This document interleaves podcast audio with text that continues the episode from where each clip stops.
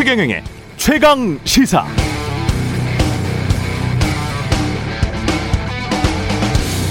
저는 경쟁을 싫어합니다. 제가 어떻게 글렌 클로스를 이기겠어요?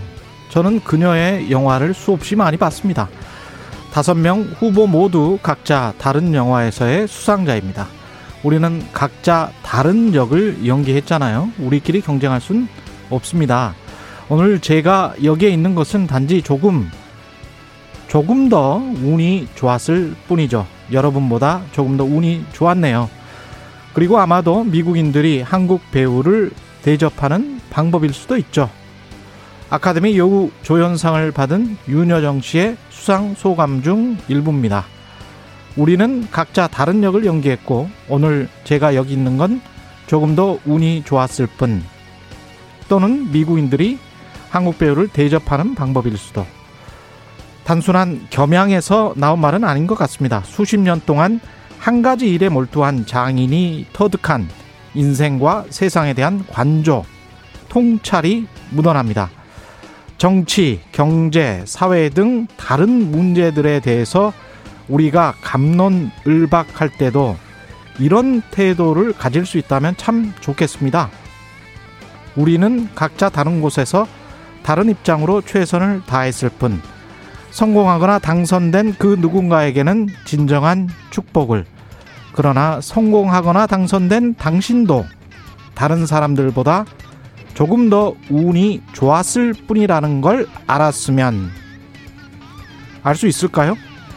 우리 삶의 성공에서 운이라는 것이 과연 정확히 몇 퍼센트나 작용하는지 2013년 노벨 경제학상을 받은 로버트 실러 교수도 그랬죠. 내가 정말 알고 싶은 건 인생의 성공에서 운이 과연 정확히 얼마나 작용하는지 그걸 알고 싶다. 로버트 실러 그도 모른다는 말이죠.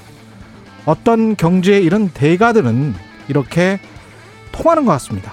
열정적으로 살아보고 탐구해 보니 결국 모르겠더라.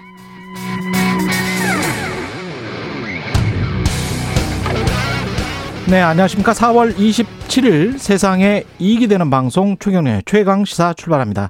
저는 KBS 최경련 기자고요. 최경련의 최강 시사 유튜브에 검색하시면 실시간 방송 보실 수 있습니다. 짧은 문자 50원, 긴 문자 100원이 드는 샵9730 무료인 콩 어플에도 의견 보내 주시기 바랍니다. 오늘 1부에서는 대권 도전을 앞두고 있는 정세균 전 국무총리 만나보고요. 2부에서는 여의도 정책맨 더불어민주당 홍익표 정책위 의장 만나봅니다.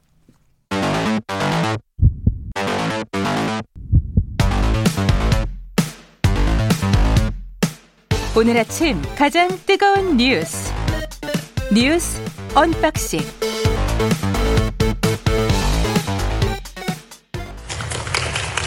And the Oscar goes to Je Jung Yoon.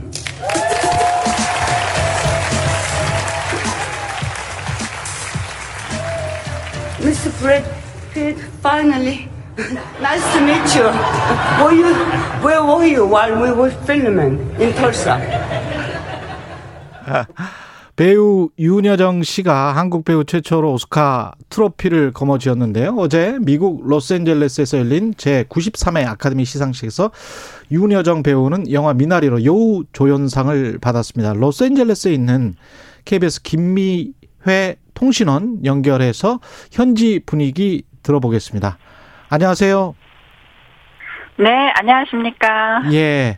여우 조연상 받은 어제 아카데미 시상식 분위기부터 말씀해 주시죠.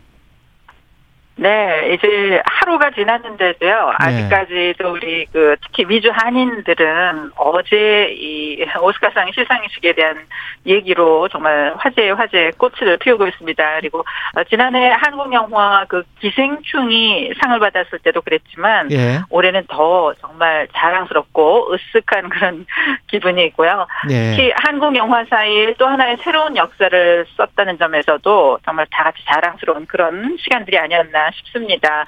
그리고 이제 아마 많은 분들이 지금 음, 진행자께서도 어제 수상 소감이라든가 뭐 이런 건 자세히 전해 주셨지만은요. 예. 어제 아카데미 시상식 후에도 이 어, 상을 받으신 배우 윤여정 그리고 한예리 씨가 LA 한국 총영사 관저로 자리를 옮겨서 예. 또 한국 기자들을 위한 그 특별 인터뷰를 가졌었거든요. 예. 네, 그래서 그 자리에서도 여러 가지 좋은 얘기들이 어, 많이 오가기도 했습니다. 특히 어제 그 93회 아카데미 시상식에서는 어, 모처럼 코로나 팬데믹 여파로 인해서 어, 처음으로 LA의 유서 깊은 기차역인 LA 다운타운 유니언 스테이션에서 열렸기 때문에 어, 예년의 그 다른 아카데미 시상식장 분위기하고는 상당히 다른 느낌을 또 갖기도 했는데요. 예. 특히 윤여정 씨가 입고 그 레드 카펫에 등장한 의상 상당히 음. 또 기품 있는 의상으로 어, 많은 사람들의 엄지를 척을 받기도 했고요. 예. 그 어, 다운타운 유니언 스테이션 무대하고도 잘 어울리는 과하지도 그렇다고 덜하지도 않은 멋진 의상으로 음, 더 기품 있게 보이기도 했습니다. 그리고 특히 어, 작년에 기생충이 아카데미 사관왕을 빛냈지만 그래도 아쉬웠던 것은 저희가 한국에 정말 뛰어난 연기자들이 많은데 이 연기 부문의 상을 하나도 타지 못했다는 것, 심지어는 후보에도 오르지 못했다는 것에 늘 아쉬움이 있었는데요. 예. 이번에 이렇게 연기 부문에서 어, 최초의 그 오스카상을 수상한 한국인 연기자가 나왔다는 것 얼마나 자랑스러운지 모르겠습니다. 그 뉴욕 타임즈에서도 수상 소감 특히 뭐 최고의 추- 수상 소감이었다 이렇게 전했는데요. 그 수상 소감이랄지 현지 네네. 언론 굉장히 주목하는 것 같습니다. 네, 그렇습니다. 음, 그동안 이 배우 윤여정 씨가 이제 여러 매체들하고 이제 인터뷰도 많이 했죠. 네. 그러면서도 늘 어, 솔직하게 그리고 담백하면서도 또 유머를 섞어가면서 어, 영어로 이렇게 직접 인터뷰를 해왔기 때문에 많은 분들이 어제 또 이 오스카상 시상식에서는 어떤 얘기를 할까 상당히 또 궁금해하기도 했었습니다. 어, 뭐 진행자도 다 자세히 얘기를 해주셨지만 예. 어제도 자신과 경쟁했던 다른 후보들을 또 높여주면서 어 그러면서도 어 당당하게 그리고 자신의 겸손함을 잃지 않는 자세가 상당히 인상적이었었고요. 품격이 아, 있었어요, 정말. 그 예. 그렇습니다. 함께 작업을 한 그 영화 미나리의 모든 출연진과 제작진에 감사를 하면서 특히 그 아이작 정 감독 어 상당히 현장에서 차분하게 컨트롤을 하고 또 다른 스탭들을 존중하는 그런 자세에 어, 상당히 자신은 감명을 받았고 감사한다. 어, 이런 얘기를 해서 큰 박수를 받기도 했고요. 예. 또 중간중간 처음에 뭐 브래드 핏이 이렇게 어, 수상을 호명할 때부터 시작을 해서 계속해서 위트 넘치고 유머러스한 그런 멘트를 해서 상당히 큰 웃음이 그 터져 나오기도 했었습니다. 예. 여기까지 듣겠습니다. 예. 지금까지 로스앤젤레스에서 KBS 김미애 통신원이었습니다. 고맙습니다. 네. KBS 김미애 통신원이었고요. 뉴스 언박싱 시작하겠습니다. 민동기 기자, 한겨레 신문 하어영 기자 나와 있습니다. 안녕하세요. 안녕하십니까. 그 어제 보셨죠? 네, 봤습니다. 방금 이야기한 그 국내 특파원들 그다음에 네. 기자들하고의 기자회견 이것도 보셨어요? 저녁에 진행되는데 수상 소감보다 거기서 나온 윤여정 씨 발언이 되게 괜찮았죠. 특히 그 저도 깜짝 놀랐어요. 예. 아카데미가 전부가 아니다. 예. 최고도 좋지만 최중으로 살자, 다 함께 살자 이런 취지로 얘기한 부분 있잖아요. 예. 어우, 진짜 놀랬습니다. 그 답변 하나 하나마다 정말 철학이 묻어 있더라고요. 예. 네, 연륜도 묻어 있고요. 예. 네, 아주 점이 많았습니다. 예. 그것도 좋았습니다. 무엇보다 좀 자유로운 느낌이 들었습니다. 자기의 말에 그쵸? 거침없는 느낌이 또 보는 사람들로 하여금 또 시원시원한 느낌도 주어서요. 그냥 그런 정도의 대가들이랑 이야기를 하면 기자들도 뭔가 좀 자유로웠으면 좋겠는데 우리 기자들이 오히려 좀 아, 윤영정 딱딱하게 취재를 하는 것 같고 예, 유정 윤정정 배우한테 많이 혼납니다. 사실은 현장에서. 예. 예. 어, 그 스타가 이 스타라기보다는 정말 배우 그리고 이 스- 스타와 배우를 딱 구분을 하잖아요. 그렇죠. 그 인터뷰에서도 그 대목이 나오죠. 네, 스타와 배우는 다르다. 다르다. 근데 자기는 이제 배우라는 거죠. 아, 거기에서 그 느껴지는 그 장인의 풍모가 네. 참 그 대단했습니다. 예. 브래드 피트와 관련된 그 이상한 질문을 했던 그 기자 있지 않습니까? 예. 만약에 한국에서 한국 기자가 그랬다면은 예. 아마 윤여정 씨한테 혼났을 혼났을 겁니다. 겁니다. 네. 야, 이상 이상한 질문이었어요. 예. 부동산 보유세 관련해서 여당과 정부 지금 뭐 뭐라고 하는 거예요? 저도 지금 헛갈리네. 계속 따라가다 보니까. 이게 지금 순서가 있는데요. 예. 그 더불어민주당이 재보궐 선배에서 참패한 이후에 부동산 특별위원회를 구성을 했거든요. 예. 이게 오늘 첫 회의를 합니다. 음. 근데 어제 민주당 최인호 수석 대변인이 브리핑을 가졌는데 부동산 특위 논의는 무주택자 대책이 초점이 될 것이다. 그러니까 특위에서도 이 논의가 진행이 될 것이다라고 이제 얘기를 합니다. 예. 그러니까 이게 무슨 얘기냐면은 선거 직후부터 민주당하고 이 정부 일각에서 나오는 얘기가 특히 수도권 의원들을 중심으로요. 1주택자 종부세 부과 기준을 좀 완화하는 완화하자. 예. 그리고 재산세 감면 기준도 좀 완화하자 이런 얘기가 나왔었거든요. 음. 근데 갑자기 이제 최인호 수석 대변인이 그 무주택자 대책이 초점이 될 것이다라고 얘기를 하니까 아 이게 당 지도부가 제동을 거는 것 아니냐 이런 예. 해석이 나왔는데 예.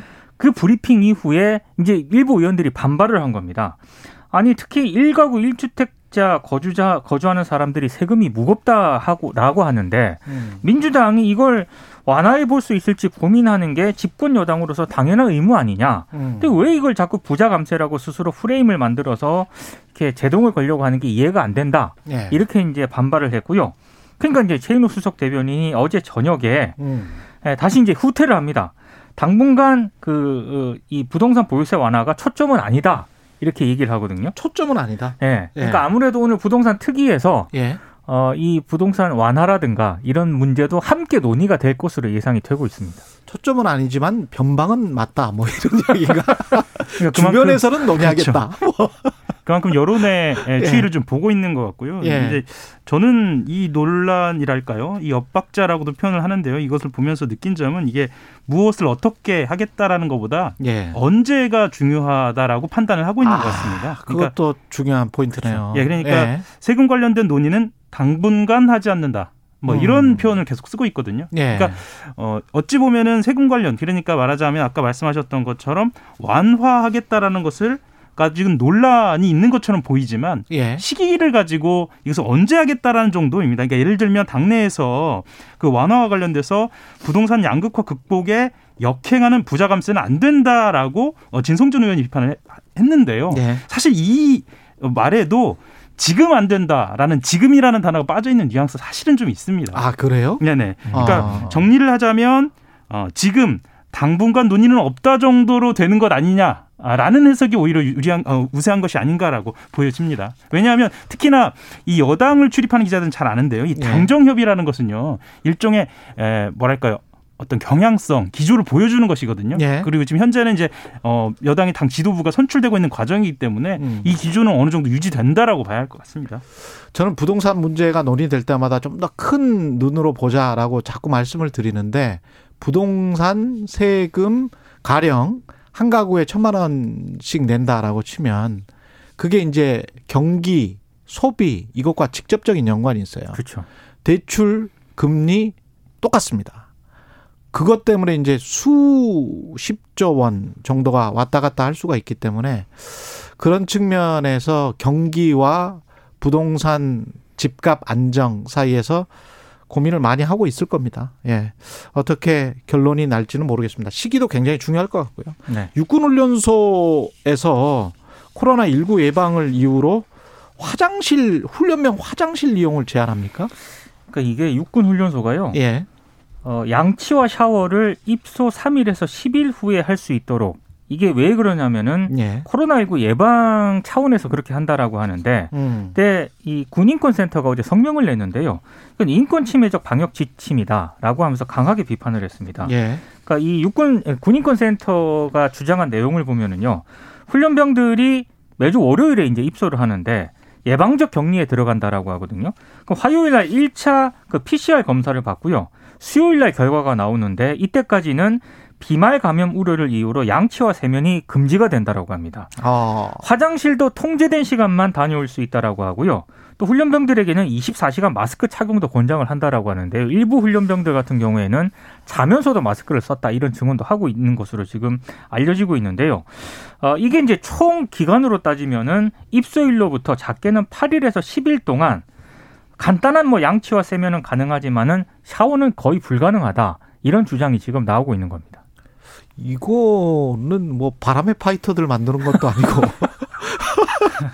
이거는 좀 심한 거 아니에요? 그러니까- 한 일주일 동안 양치와 예. 그러니까 연간 12만 명이잖아요. 예. 그러니까 12만 명을 고려해서 예. 그러니까 여기서 만약에 어, 훈련소에서 어, 확진자가 발생해서 감염이 만약에 발생하면 예. 전 군에 감염될 만한 그런 위험이 있다라는 태도로 보입니다. 그러니까 이런 이야기를 해요. 지난해와 올해 입영 장정 그러니까 입대한 사람들 중에 코로나 코로나 19 확진자가 27명이 확인이 됐는데 음. 이렇게 강화된 선제적 예방 조치 다음에 단 한 명의 추가 감염도 발생하지 않았다라고 하는 거거든요.